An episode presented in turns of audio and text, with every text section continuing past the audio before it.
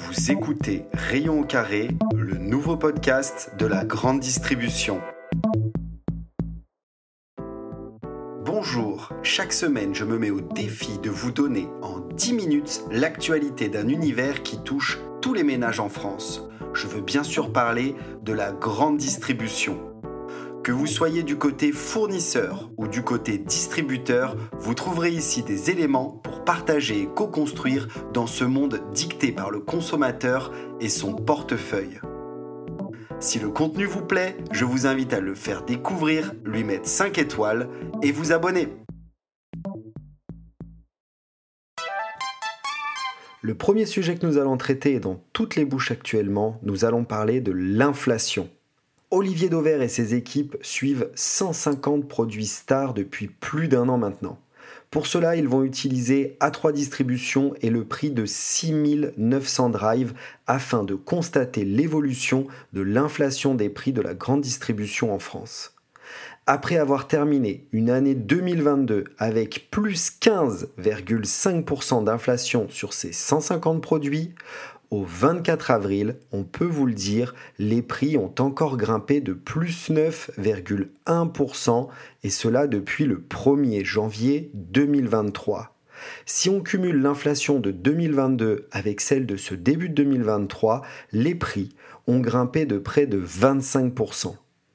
Dans une interview qu'il a accordée à LSA, Michel-Édouard Leclerc a abordé une fois de plus la période tumultueuse que traverse économiquement notre pays. Et il dit Je pense que l'inflation va être durable car il va falloir financer la nouvelle économie décarbonée. On sortait de 10 ans de déflation, on entre dans 10 ans d'inflation. Et vous, jusqu'où pensez-vous que les prix puissent encore grimper? Notre deuxième sujet de la semaine, l'eau va-t-elle manquer cet été dans les rayons? J'ai eu l'occasion de l'entendre en magasin ces dernières semaines, les chefs de rayon sont soucieux des ruptures d'eau en bouteille à cause de la sécheresse. Il faut que vous sachiez que le marché de l'eau, c'est 3 milliards d'euros par an pour 9 milliards de litres vendus. Les industriels qui exploitent les sources tapent dans des nappes ultra profondes et peu d'entre eux dépendent de la pluviométrie à court terme. J'ai été surpris de découvrir en écrivant ce podcast qu'il ne puise que seulement 0,3% de l'eau potable chaque année. Comme l'indique le délégué général du syndicat des eaux de source et des eaux minérales naturelles, aucune source d'eau minérale n'a été mise en danger par le manque d'eau de pluie mais nous la surveillons sur le long terme l'ensemble des captages, rapportent les échos. Toutefois, on note de nombreux efforts sur la gestion de l'eau dans le but d'éviter le gaspillage au sein des usines d'embouteillage. On a pu voir par exemple Volvic investir plus de 30 millions d'euros pour économiser cette ressource si vitale. Ce qui peut donc provoquer des ruptures temporaires chez certaines marques c'est l'augmentation de la consommation d'eau en bouteille en cas de canicule. En effet, les ventes au cours du caniculaire été 2022 ont bondi de plus 16% sur ce marché. Des difficultés sur l'approvisionnement des matières premières qui impactent la fabrication des eaux gazeuses, comme Perrier par exemple du groupe Nestlé Waters qui souffre de l'approvisionnement en CO2 alimentaire par le fait du conflit en Ukraine. Pour les plus curieux d'entre vous, je vous laisserai découvrir la fabrication et ses secrets du CO2 alimentaire, qui est en fait un dérivé de la fabrication de l'engrais. Vous l'aurez compris, ce n'est donc pas la sécheresse qui sera responsable des ruptures cet été dans le rayon boisson au minéral, du moins pas à court terme. Notre troisième et avant-dernier sujet de la semaine, la renégociation des accords commerciaux. Vendredi 7 avril, le gouvernement a haussé le ton en demandant aux industriels et aux enseignes de réouvrir les négociations commerciales par un courrier. Vous le savez sûrement, les négociations sont encadrées en France entre la grande distribution et les fournisseurs. C'est le 1er mars que les accords devaient être trouvés entre les deux parties pour les 12 prochains mois. Mais ça, c'était avant que le portefeuille des Français fasse encore plus grise mine et que certains fournisseurs et des distributeurs d'ailleurs aient affiché des bénéfices records. Le gouvernement lance alors un appel aux industriels et les invite à renégocier les prix, je cite, dès les premiers signes de décrue de l'inflation. En clair, qu'est-ce que ça veut dire? Bercy demande à répercuter au plus vite les baisses de prix. Le secteur prend acte de la demande mais prévient qu'une révision des tarifs ne pourra se faire que dans plusieurs semaines.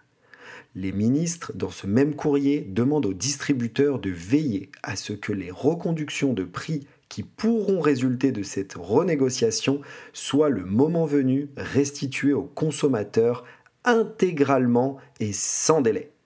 Une décision qui a été saluée par les enseignes qui n'ont pas cessé de se plaindre des hausses demandées par les industriels. Toutefois, on ne s'emballe pas. Il ne faut pas s'attendre à ce que le ticket de caisse baisse d'un coup de 20%. Pourquoi? Car à ce jour, rien n'oblige les industriels à renégocier les tarifs à la baisse. Et d'ailleurs, ils ne sont pas forcément prêts à le faire. On a un témoignage confié à Capital, le président d'Adepal, qui dit on est d'accord pour renégocier, mais uniquement s'il y a des baisses drastiques sur certains postes comme l'énergie. Il ne faut pas aussi oublier que nous subissons encore de grosses tensions sur les emballages comme le carton et le plastique. D'ailleurs, d'ici l'été, les prix ne vont pas baisser pour les consommateurs. Il représente une fédération professionnelle de l'industrie alimentaire qui regroupe actuellement près de 260 entreprises. Si les marques ont réussi à passer en moyenne 10% de hausse de tarifs en mars 2023 auprès des distributeurs, elles estiment que le compte n'y est pas et qu'elles sortent à peine la tête de l'eau. Encore de belles négociations devant nous avant de voir nos tickets de caisse baisser. Dernier sujet de la semaine et pas des moindres, la pizza surgelée, ce n'est presque plus le problème de Nestlé. Les échos nous apprennent qu'un an après le scandale des pizzas Buitoni et la fermeture de son usine de Caudry dans les Hauts-de-France, la société Nestlé propriétaire de la marque, annonce la création d'une coentreprise avec un fonds d'investissement pour toute l'activité pizza surgelée en Europe. C'est une façon pour l'entreprise de se désengager du secteur. Pour vous rappeler cette histoire, c'est en mars 2022 que Buitoni a fait rappeler toutes ses pizzas Fresh Up après la survenue d'intoxication alimentaire chez des enfants et un adulte. Le 30 mars 2022, c'est Santé publique France qui confirme un lien entre plusieurs cas et la consommation de pizzas surgelées de la gamme Fresh Up contaminée par des bactéries E. coli. Il y avait déjà 41 cas identifiés. Le 31 mars, RMC dévoile des images chocs de l'usine Buitoni de Caudry. C'est un ancien salarié de l'usine qui a envoyé ces images montrant des conditions d'hygiène déplorables. Il a dit Quand on voit des champignons au mur, on sait que ça ne va pas. La peinture des barres en métal s'écaillait, il y avait des bouts de nourriture qui restaient à certains endroits pendant plusieurs jours, voire plusieurs semaines. Dans des bacs de rattrapage de sauce, on pouvait retrouver des mégots de cigarettes.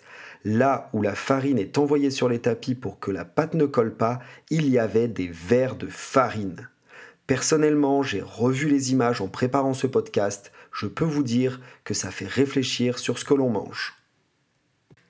Le bilan est très lourd. Deux enfants sont morts et 56 personnes ont été hospitalisées. Un accord à l'amiable vient tout juste d'être signé entre Nestlé et les plaignants pour clore l'affaire.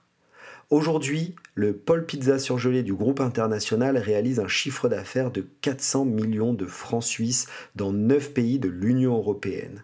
Une broutille dans leur chiffre d'affaires puisque cela représente 0,4% du chiffre d'affaires du groupe l'affaire a fait quand même grand bruit. Et cette affaire, elle a impacté toutes les ventes de pizzas surgelées et même plus largement le marché des surgelés salés. L'affaire Buitoni, d'après IRI, a fait perdre 75 millions d'euros de chiffre d'affaires à la catégorie pizza surgelée en 2022, soit une baisse de 20% en valeur et 21% en volume de vente en hyper et supermarché. Dans l'histoire, évidemment, vous l'aurez compris, c'est Buitoni le grand perdant avec une perte de 30 points de part de marché. Ils détenaient un tiers du rayon avant l'affaire et sont tombés à 3% de part de marché en juillet 2022, toujours selon IRI. Mais c'est encore tout le marché qui peine à se relever.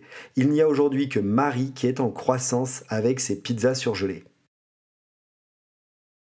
Et voilà, le défi est relevé. En moins de 10 minutes, je vous ai donné toutes les informations de la semaine, à savoir sur la grande distribution. Je vous propose de nous retrouver chaque jeudi sur ce podcast. Alors pensez à vous abonner et pensez à noter. Merci, à très vite.